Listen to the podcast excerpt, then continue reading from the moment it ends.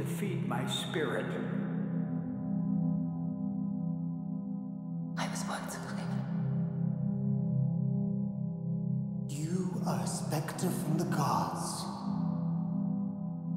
Walk with me. All right, you're listening to Wait You Were Mormon with Devin Brown. I'm your host, Devin Brown, and for episode 25, we've got the very lovely Anna Porter.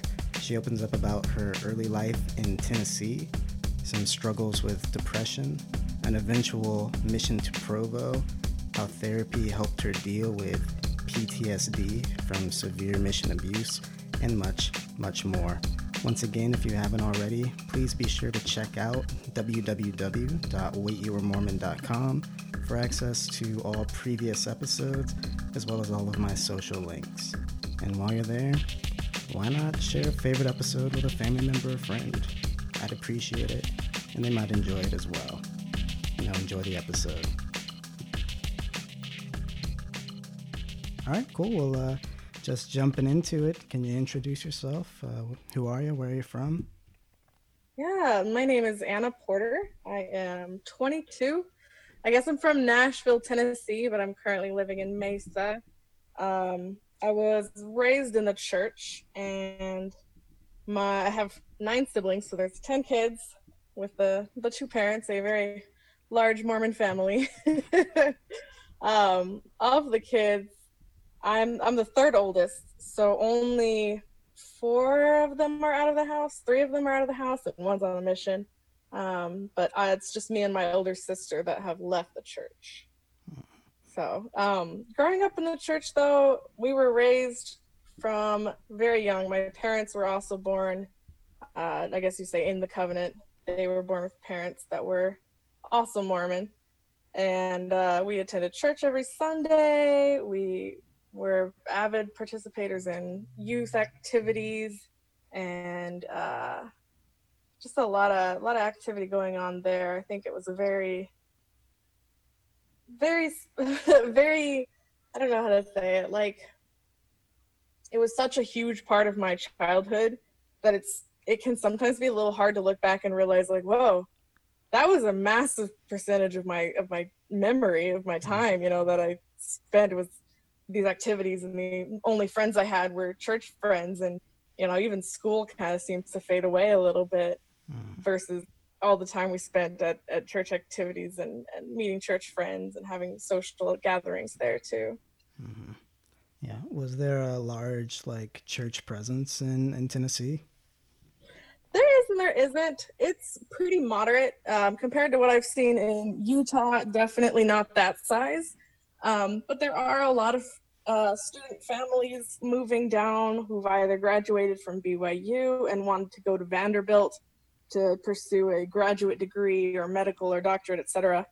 So they'd be young couples who are just married, fresh out of BYU, usually BYU Provo, and either trying to have a kid or pregnant with their first kid or just had their first kid. So the the wards and the stakes kind of shifted a lot, especially as boundaries shifted and um, larger gatherings kind of grew over time. And uh, you know, it was it was a pretty fairly large stake overall, but it kind of varied based on the ward. Yeah. Mm-hmm. Were there? Did you go to school with like a lot of uh, Mormons as well, or because I know in the South it can be kind of weird with, you know, Baptists and everyone and their mm-hmm. opinions mm-hmm. toward the church. Did you ever have any any issues with that? A little, a little hit and miss. There was just me and about three other kids that went to my school that were Mormon and then in my seminary group was about eight people um, so there weren't a lot of us spread out kids um, but i did go to high school with one other mormon who i who has also since left the church and has we've grown really close um, but we didn't really have a lot of controversy or, or, conflict with other people of either other other faiths or um, you know any kind of discrimination or anything like that mm-hmm. i feel like it was mostly standing out a little bit more like a sore thumb because I, you know, dressed a certain way or mm-hmm. didn't swear, and you know, you're classically your friends want you to swear, and uh, they've never heard you swear. Or, you know, you you don't uh, you don't talk about certain things and you you know you're just kind of a little it seems like a looking from the outside now it seems a little bit more of like a mysterious person where you just Mhm. you know you don't quite get it but like when you're on the inside you're like i don't understand why no one gets me kind of Yeah. thing the horse girl we'll go with that Yeah. Did you uh, go to seminary all four years? I did actually. I did. Um, I attended, yeah, all four years. I think even with the same teachers too. Um, I actually, I was a very, uh, oh man, it's been a while. I was a very devout Christian. Mm. I was, I was a very uh, strong member, and I really loved to discuss um, the doctrines and like break things down and do my own outside research and bring it into class and ask a lot of questions and give a lot of answers. And my teacher, my seminary teacher, would always say, uh, she'd be she'd ask a question and then you know we, I'd raise my hand and she'd be like, "Does anyone have the answer except for Anna? anyone else want to answer?" I was that kind of know-it-all, but uh, very eager to speak and, and share my mind, I suppose. Mhm. And I imagine you were just meeting at someone's house early in the morning. Yeah, actually, there was a like a small upstairs basement. We would come in, we would park across. It was actually we wait- we parked behind their house, like in their backyard almost, because there was an adjoining neighborhood right there. That was another member's house. So we'd park at their house, walk through their backyard, and through the back door through the garage and upstairs immediately into their their loft area and it was completely dedicated for seminary it was just there was a, a snack table and we'd have our cubbies for our scriptures and uh, we'd meet every weekday except for you know holidays if, if school was canceled we obviously wouldn't meet but it wasn't it was at 5 a 5 30 a.m every morning it was very early or 6 30 no it was at 5 30 5 30 Yeah. to 6 30 that's what it was Yeah, so it sounds like you were very devout. Was like a mission always a part of the game plan for you? Was that something that you were encouraged within the family? Uh, I would say yes and no.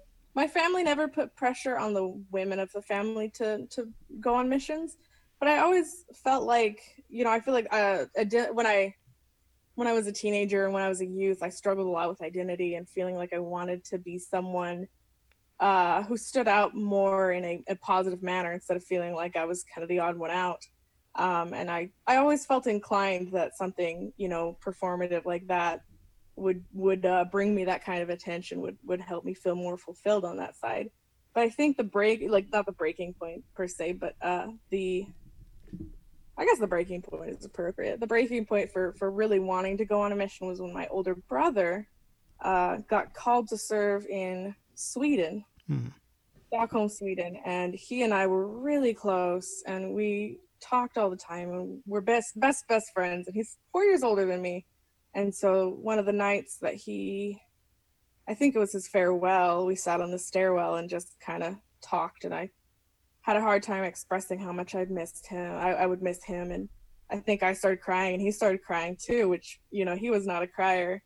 Um, but seeing him cry kind of like opened something up in me and said, like, if this is something you really want to do, like, I want to do it. You know, I, I want to know what it is that's bringing you like this. And, and I already have these other you know uh motivations so you know let's do it let's get on this train Yeah, you mentioned um, it was kind of possibly performative. So aside from this like emotional experience between your brother, was there any sort of spiritual experience or confirmation that you received um, that made you feel like you know a mission was something that you needed to do? i think so so my brother went to sweden and in um he went to sweden in the summer and then i went to school that coming fall because i had only turned 18 and i you know i wasn't going to be able to go for another year. And uh, i went to school and i just i went to school at the other end of tennessee in johnson city the very very very very very east tip of tennessee. Like if you look at tennessee it's got a point and that's where johnson city is very very small town. Um, but there's a school there called etsu and it's it's a fairly popular school i gotta say. And um, i went out there and i didn't know anyone and I didn't have any friends and I uh, I actually suffer from uh, chronic depression. And for me that was when I left the house it was like full exposure like oh suddenly I have no more of my coping methods and uh, you know my friends and family my support network like I'm just kind of bearing out on my own. And uh, that was really scary. It was a really hard time. And I started seeing a therapist but I also felt like what was going to help me move through and was encouraged by my church leaders was to study and to pray and to you know ask god what what was i doing that needed to what what direction did i need to receive that was guiding me towards him and and things like that. And uh you know i, I just the more i thought about it and the more people i met who uh kind of pushed me towards you know more towards the church i guess it was more of the the toxic and unhealthy people i met that made me feel like i needed more support and more network in that hard time. Uh, made me feel like oh i need to go on a mission and i need to teach people that they can have uh, healthy people in their life too and support networks and, and even though that wasn't something you know that literally went through my mind i just felt like people needed the society that uh, I had had the support group. Hmm. So I, that following spring, I put in my papers and I didn't get my call until I want to say August, July or August of that following year. So I believe that was 2017. Hmm. Mm-hmm. Was your bishop um, and like you know your stake president were they aware of kind of what you were going through in order to maybe uh, alert your mission president and like a counselor in case you needed or was it something that was just as you mentioned shrugged off and just you know rely on you know christ and the spirit and the scriptures yeah it was it was pushed more towards the latter on that one actually my uh my stake president who i had become really close with had me fill out all my mission papers as honestly as i could and then when he looked at the draft, he told me that I would not be sent on a mission unless he would be able to make some edits. Mm-hmm. So he actually removed my uh, mental health diagnoses from my application.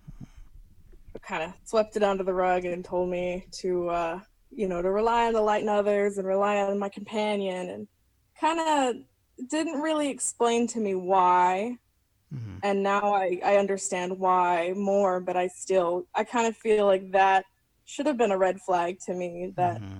That this is something that, that shouldn't have gone down this way, that, that my, my president should have been alerted to this, mm-hmm. you know? Yeah, absolutely. Mm-hmm. Um, yeah. When you got your call, where did you end up uh, serving?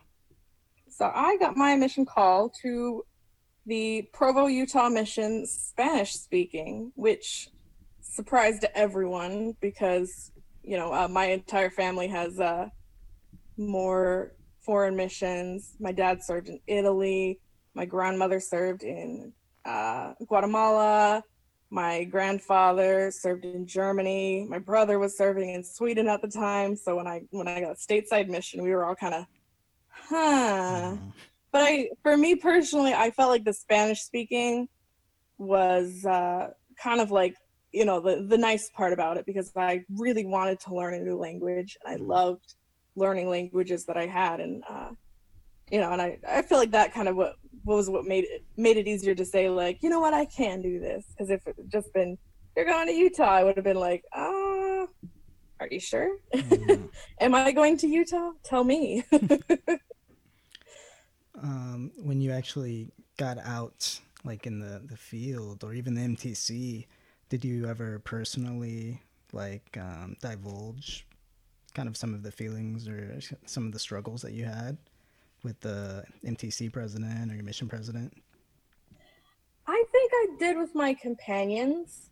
Um, I had this belief that the less I focused on the problem, the more it would go away, like the less of a problem it would become. Mm. Um, and that I was bringing unnecessary attention and things like that. So I, I did my best to kind of keep it under wraps.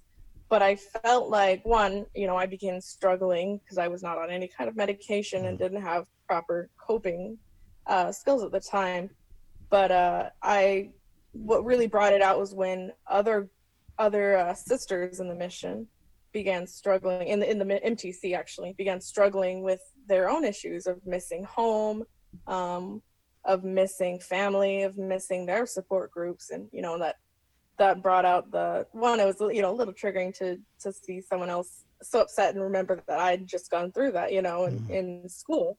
And two, like I wanted to be there for them. I wanted to comfort them, and I I did my best to set aside what I was struggling with to deal with them, and to to help comfort them and to you know to make it a better an easier time for them and a lot of them struggled a lot in the mtc but i feel like it brought us closer it made the mtc honestly one of the best the best part actually the best part of my mission. I spent uh, six weeks in the mtc um, for language learning and i actually i really enjoyed it. I had a great time i met a lot of good people made a lot of good friends um, and my companion was uh, struggling too with um, hardship in her family, where her parents said her her mother was not kind to her, and had been giving her a lot of a hard time, and she had actually gone out on a mission to kind of prove to her mom that she could be the person that her mom was trying to force her to be, and um, by the end of the, our time together, she kind of seemed to have come to the conclusion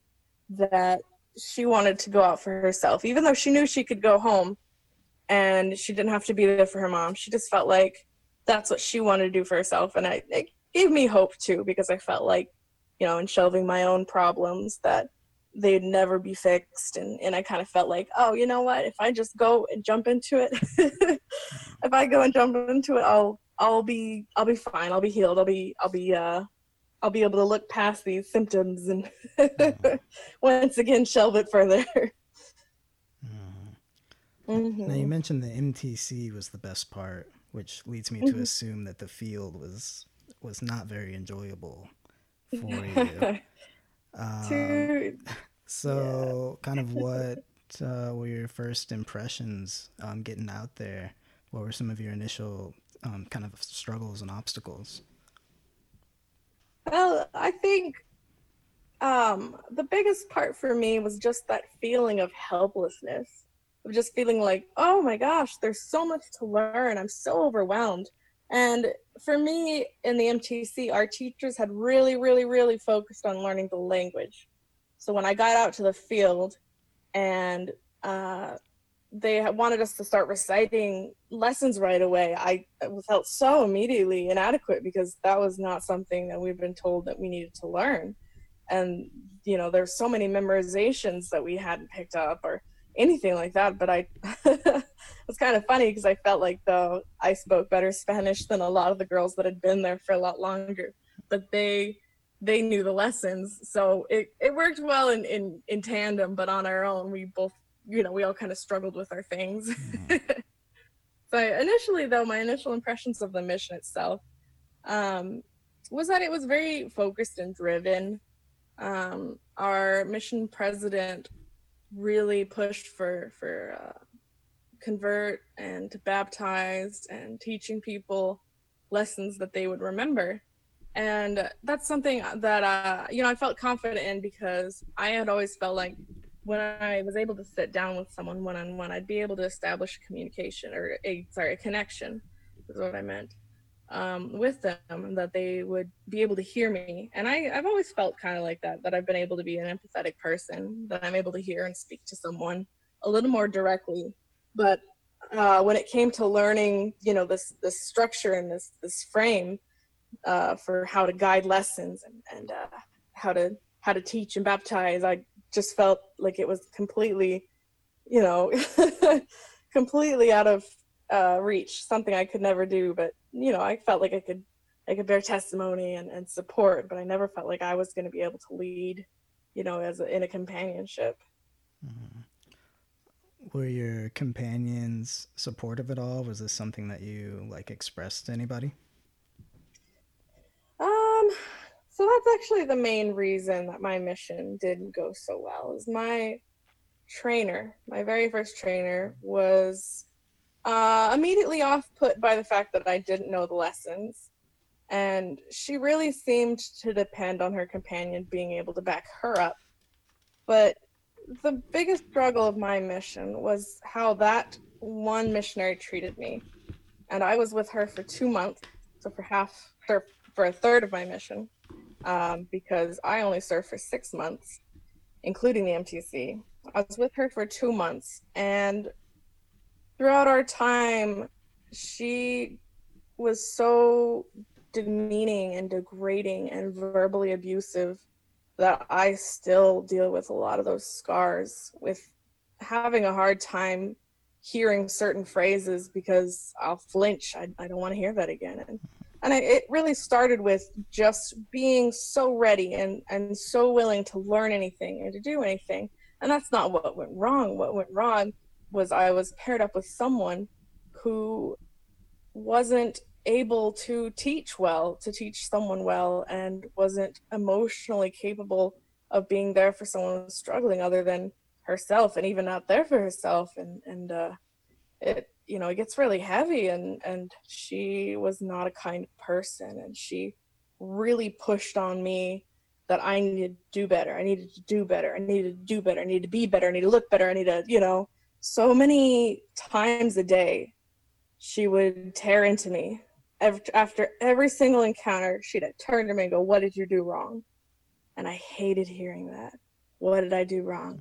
And then I have to think, and I'd usually flub and I, I wouldn't know. Like, what did I do wrong? I did my best. I, I've done everything that you've told me to do. And here I am, not able to think of what I could have done better. And then she'd pull something out of, you know, out of her back pocket and say, No, this is what you need to do better.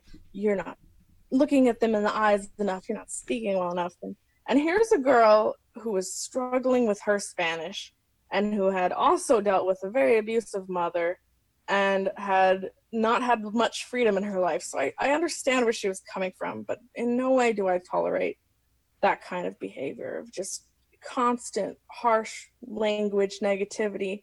And it, it bore me down because I believed that what she was saying to me was the truth.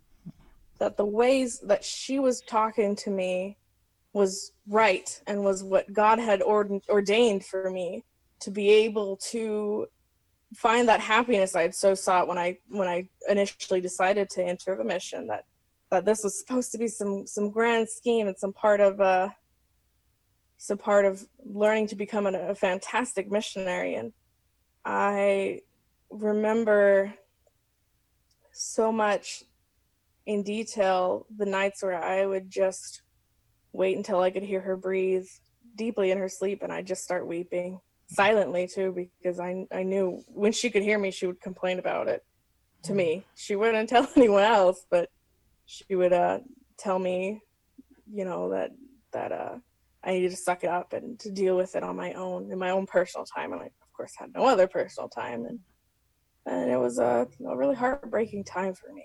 It was a really hard time to be uh, alive. I honestly found myself wanting to just not exist. I felt so degraded and just shredded down to my core. I became, I'd worked so hard to become someone I wasn't, learning all these skills and perfect memorization and amazing Spanish and connecting with people. And I never felt like I could do anything better, uh, even though you know, I had become a better technical missionary even than her. And, and I don't mean that as a brag, but rather as a, as an observation. It, it was uh, it's a very trying time, a very, very rough time in my life.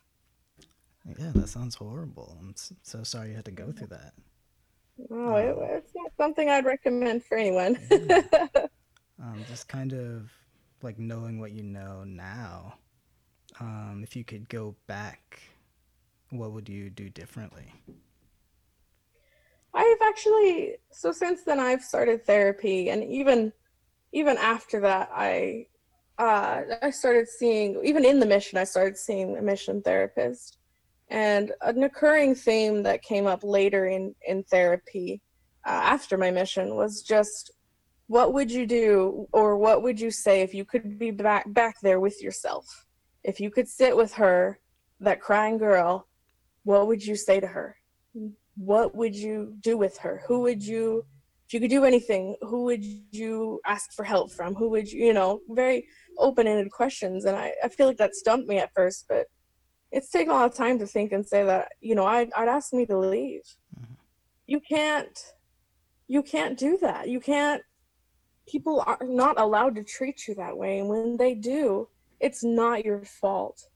Don't eat that. Don't if someone you know pours mud in your lap are you gonna sit there you know if, if someone you don't know comes up and hits you you know you're gonna say something and, and be something but the problem with abuse is that it starts so small and you don't even realize when you're in the thick of it what it is and i i just feel like i if i could do anything i just go back and hold myself and just whisper that and just say it's gonna be okay you know it's it's hard now but where i am now I I can say that you know it's it's worth it to stand up for yourself, you know, or worth it to say no. And and that's actually that's exactly what happened. Is one day I woke up and I knew it was the weirdest feeling. I knew I was done. I knew I couldn't take it anymore. That I had felt so much darkness and anger and hurt and and tears and I just felt like I hit the bottom of the barrel, you know, with my cup. I was emptying out a barrel of, of water and it just hit the bottom. I knew I was done. And I looked at her and I decided that it was time for an emergency transfer. Then, you know, as soon as possible. And we talked to our, she was surprised and did not want to go through with it. And I talked to my my sister training leaders and they had actually spoken to me a little bit about it before and kind of i guess they were the ones who more or less put that idea in my head is they knew that she wasn't treating me well and i knew she wasn't treating me well at the time. But they weren't the ones to be able to make a decision and i finally up and said you know what? Fuck it. Like we're we're doing this. I can't be with you and be alive and happy and anything that i was before this. I can't do this. And I, we had a, uh, we had a, a mission uh, meeting, like a mission wide meeting that night. It was just, it was in January. So I left my mission in September and left from the MTC uh, in November, I believe. And I was with her from January, from, from December through Christmas, New Year's, and into January. And in January, I just realized I couldn't do it. And uh, that night, we talked to, we sat down with the mission president. He took us in one at a time. First, he spoke with us together and told us what his expectations were for the meeting. Uh, and then he took us uh, individually and asked us about what was going on in our companionship and, and what, what needed to happen. And uh, he took her in and sat her down, and she came out crying and upset. And uh, I went in and I sat down and he asked me, you know, what's going on? Like, it's the first time I'm hearing about you guys having problems. What's going on? And I said, uh, sir, the way she's treating me is, you know, is not okay. This isn't okay. And, and uh, now that I'm talking about it a little more, I, do remember actually that she and I had spoken about it previously several times, that she gave no encouragement, that she never had a kind word to say to me. And it was just constant a beat down and um I told him I said, "Sir, I don't I don't like the way she treats me. I don't think I can continue to work with her." And uh I think I even said, "I think she might be abusing me." And he just fumed and came down on me with all this wrath and told me that I couldn't possibly be right that this was one of the most righteous missionaries in the mission and that that I was just unhappy and unwilling and complainative and just tore into me and i said i i can't do this i need a transfer or i'm going home tonight and he you know kind of kicked me out of the room so he could speak with his his wife um, and uh, then he brought us both back in and tried to bring us to an understanding where he would have her speak and list her problems, and then I would confirm with her what she had said. And then when it was my turn, and I explained to her the way she was, what exactly she was doing that was wrong, and and what she needed to do to change. and she came to confirm and she just blinked like she had not been there that conversation. Like she didn't care and didn't want to be there. And had no idea like just completely in denial of of uh, anything i'd said. Just not there for me. And uh, i feel like that's kind of what it was the mission president's wife who decided. I saw it in her eyes she looked at me and nodded. I knew she was going to approve the transfer. And she was going to convince him to because he was not having it. And uh, we both left the room and uh, the sister my companion at the time looked at me and told me i'd ruined her mission. And uh, i just sat there and kind of you know this grim feeling just of you know this had to be done. I, I knew it had to be done. And we came in and back in and they had approved the transfer. And the mission president was very upset and told me that he'd only approved three emergency transfers before in his time as mission president and that this would be extremely dif- extremely disappointing and uh, but I just knew you know that this was right and um, I I went to a new mission to a new mission I'm sorry to a new area with a sister that I'd met before and uh, for two months after that I dealt with severe toxic stress where I would just start crying for no reason I was depressed I was unmotivated I was hyper vigilant. I was on edge at all times, couldn't slow down my brain, and was just, you know, I, I, had felt so much relief in leaving her, but I felt like all of the problems that I had built up while being with her for two months, you know, hadn't left at all. I, I was hearing her voice almost. I was having nightmares and uh, just depressed. And I, I met another sister who had had a hard time with serious depression. And she found that most days she couldn't leave the apartment. And her companion was really struggling because her companion was a very much a go-getter a very energetic person and was pushing her to go out more. And and the thing about depression is the more someone pushes the less you're inclined to do it. And uh, this sister the depressed sister and i bonded and we became really good friends and really close and she would express to me how she was feeling and I would express to her what had gone on during that day, and you know, and uh, we became close. And I I remember that we started to um, talk about our home lives and uh, more and more, and then kind of came to the realization that you know we weren't supposed to be there anymore. It was it was time for us to go home. We were struggling, and no contributions, and the people around us were negatively impacted, and and honestly, we both felt like burdens. We just, you know, we didn't feel like we belonged anymore. And, and we just decided, and we had prayed and gone to the temple and fasted and all, you know, all the steps and decided it was time to, to go home. And, and she lives in, um, oh, my brain is just completely farted.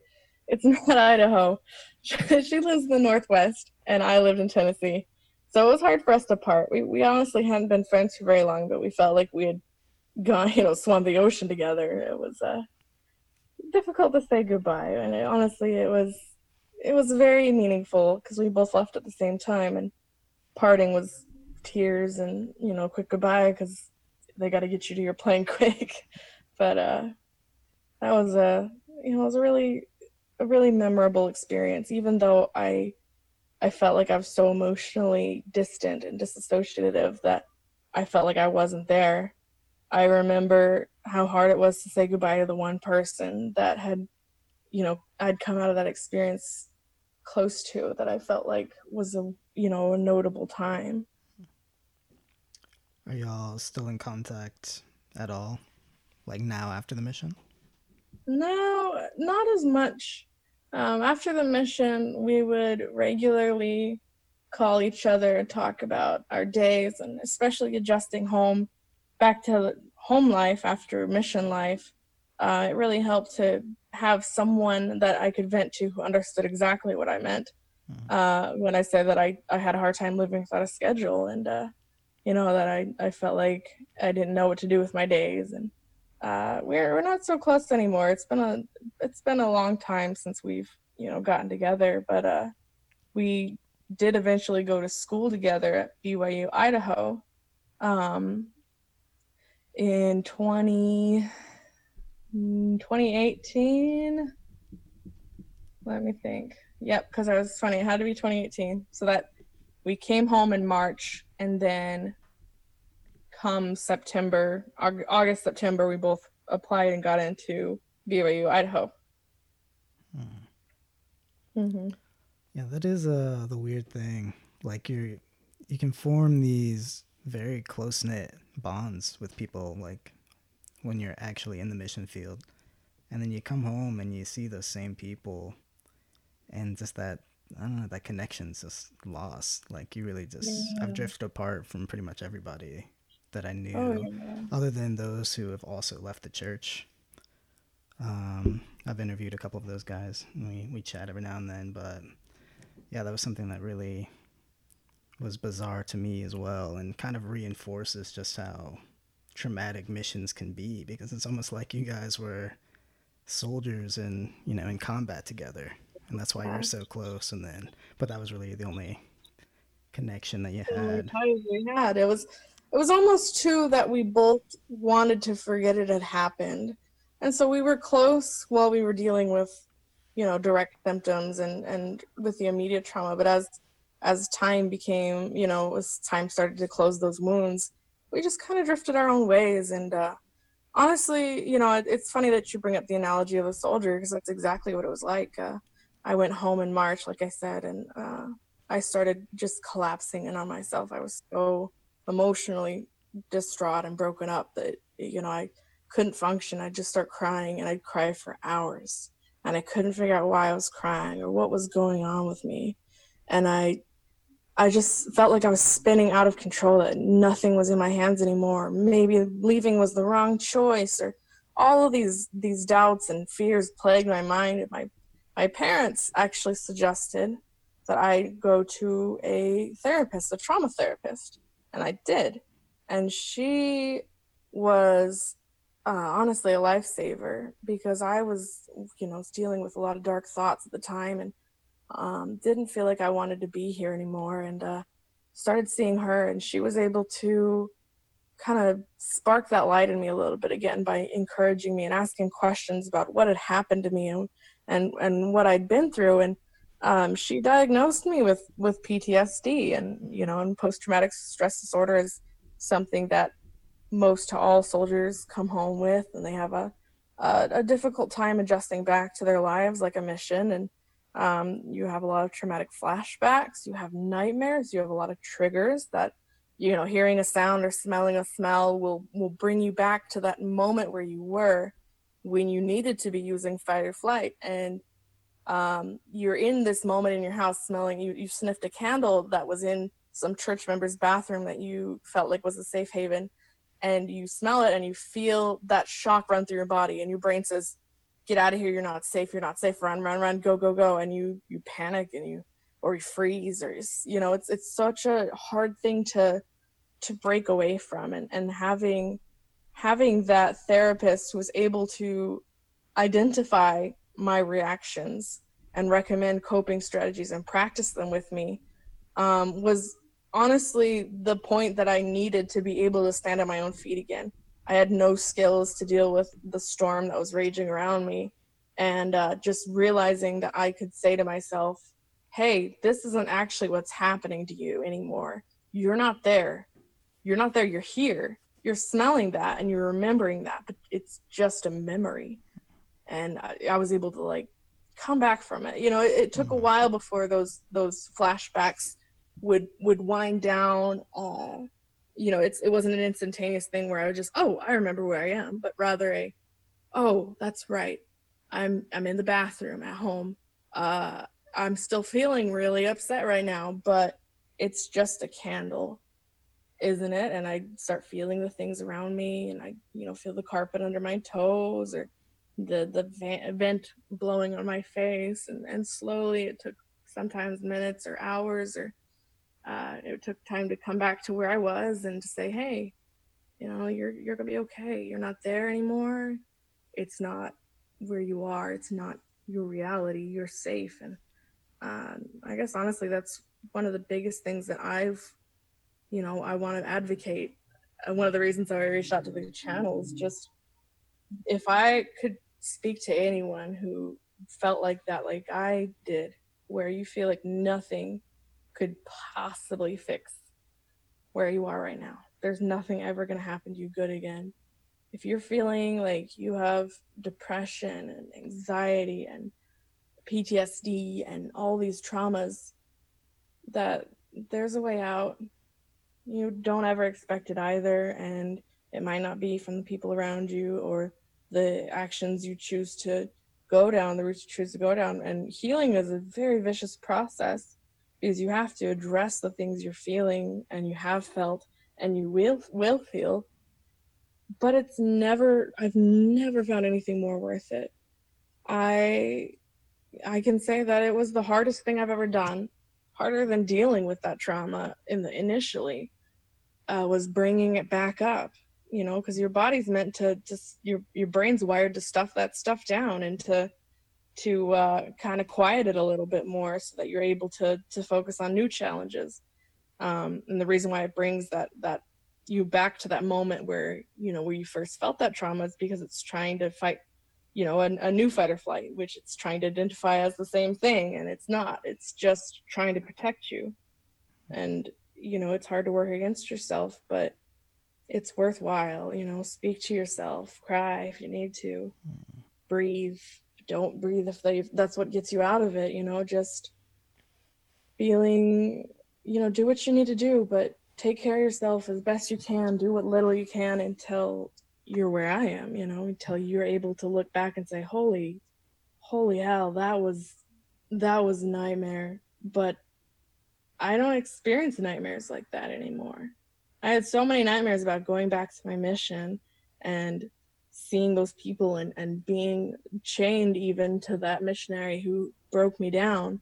Um, I don't have those nightmares anymore. And I'm able to talk about it now. I wasn't able to talk about it then without crying or panic attacks or, uh, you know, even breaking down into just hiccups or silence. You know, I, it's a long, long, hard journey. And it's, it's so hard to put into words even now that I've healed from it because I, I just can't possibly shape what enormous you know darkness I felt. I can't put that into words. I can't express that. But uh, you know, the it's it's gonna be okay. There's gonna be an okay, and maybe it's not yet, but if you believe there's an okay, you know what to look for, and you know you might not know what the okay feels like, but you it's something you will know when you see it and little bit by bit the more you pursue it the more of it is in your life. And uh, you know I, it took a long time. I, I went to school. I uh, that's the story of how i got back to mesa as, uh, i got to mesa. I've never lived in arizona but my sister was living out here going to school. And i was at byu idaho struggling with my mental health again uh, I'd been there a semester, and my sister invited me to come down to Arizona uh, for Christmas. And I just wasn't happy where I was anyway. And I said, you know what, let's let's make a trip. And I did. And and the beautiful uh, winter Arizona air, it's it's in the 60s and 70s even now. Uh, in the winters, it doesn't get cold, and it's it's so breezy and fresh air and versus the two feet of snow I was dealing with up in Idaho. You know, it was such a drastic change. Something signaled to me that, you know, that I was a lot less happy than I realized. And that if I wanted to move to Arizona, this would be a good idea because this is the kind of place that that feeling I recognized was. And uh, I was still very devout Mormon, going to the temple regularly and attending church when I could because I felt sometimes that that was a, a hard expression and a hard action to take. And um, I ended up just saying, you know what, let's do it. And I, I moved, uh, I made them jump right after New Year's. I moved in with my sister and my grandmother. And uh, my sister had left the church years and years before. And um, I spoke with her, and she kind of brought some hard facts down on me about church history and things that I had kind of that I had known about but had shelved.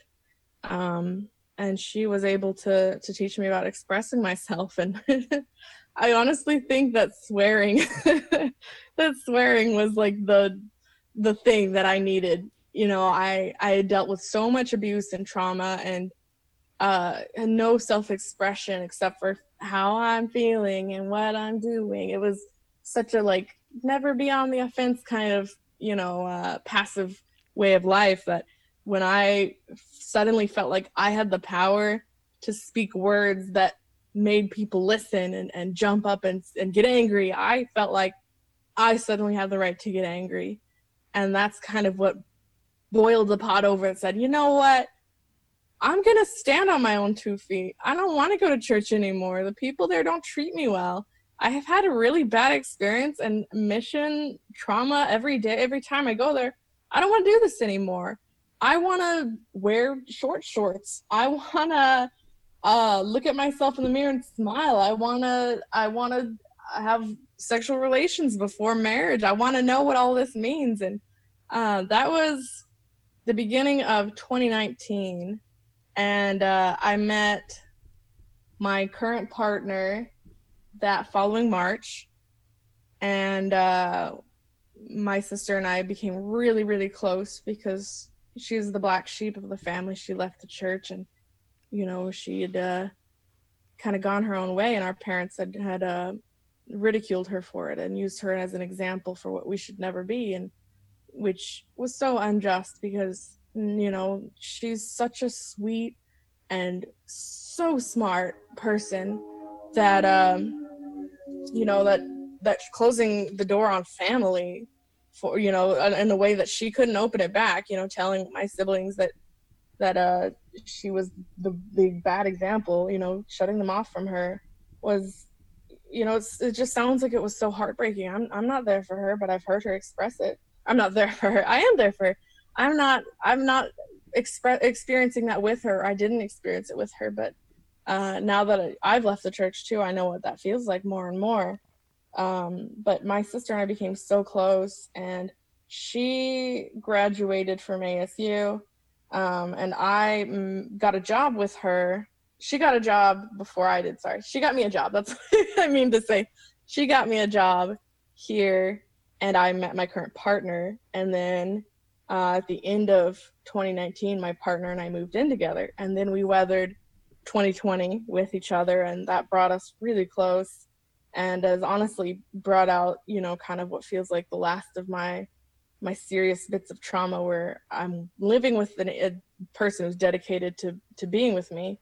And that that dedication of being alone you know of, of not having someone who speaks harshly with me and not being with someone who makes me feel bad about myself but rather someone who, who encourages me was such a an, an odd experience to me so unusual but I, you know, I love it. I, I adore him. I, I want to spend a long time with him, but, uh, you know, it, it's come a long ways from, I've come a long ways from that girl in 2017 who just wanted to know who she was and why she didn't feel good all the time and wanted to impress her family and wanted to be something more than, uh, than she felt she was. I feel like I've, you know, I've come a long ways from being a very dedicated Mormon and, and sharing the strongest testimony and, and uh, studying scriptures and kneeling down every night that uh, I was never happy then.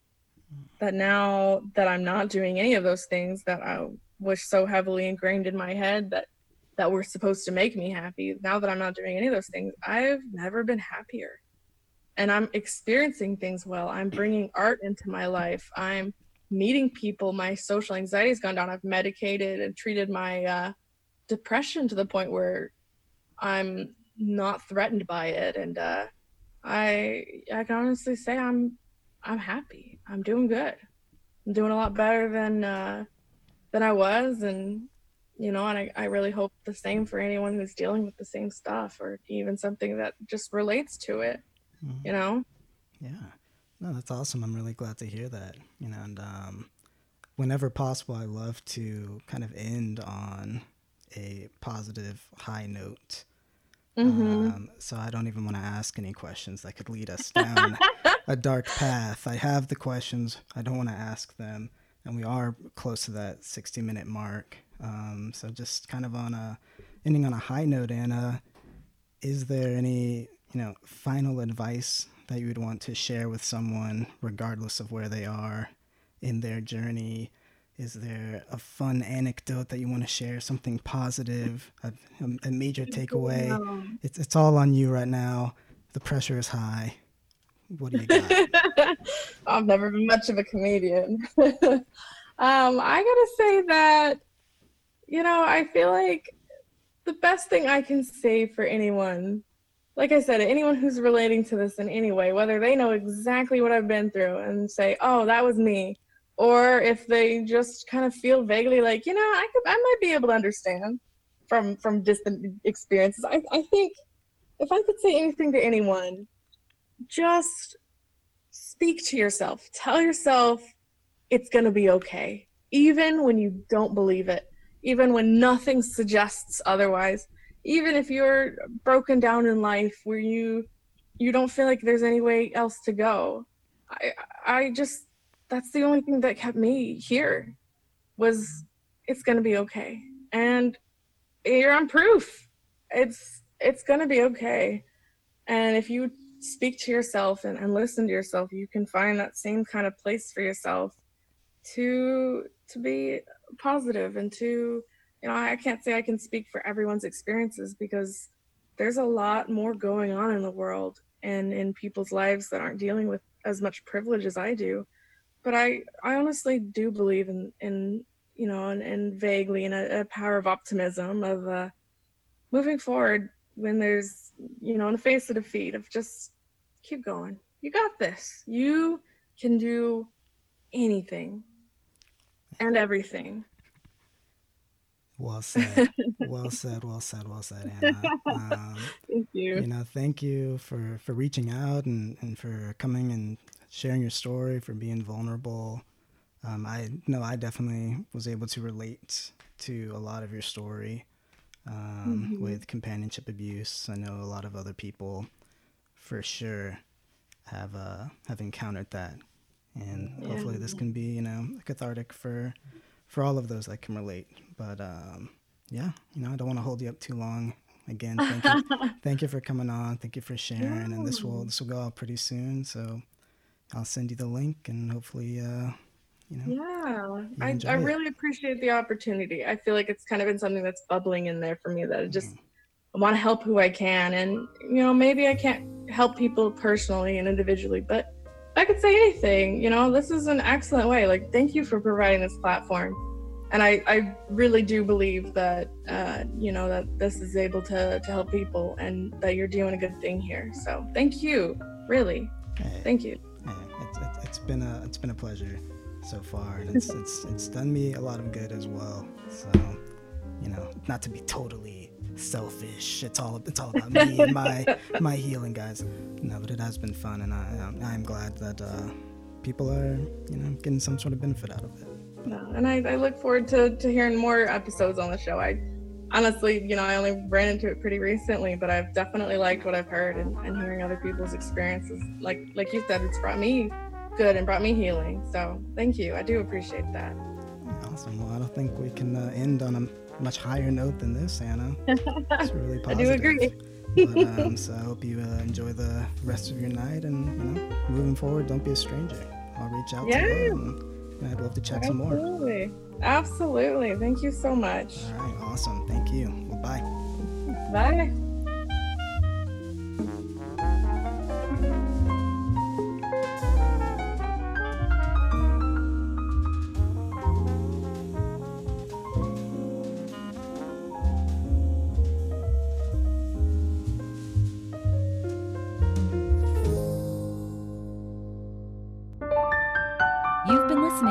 A Focal Point podcast for the Focal Point Cinema and Sound Company.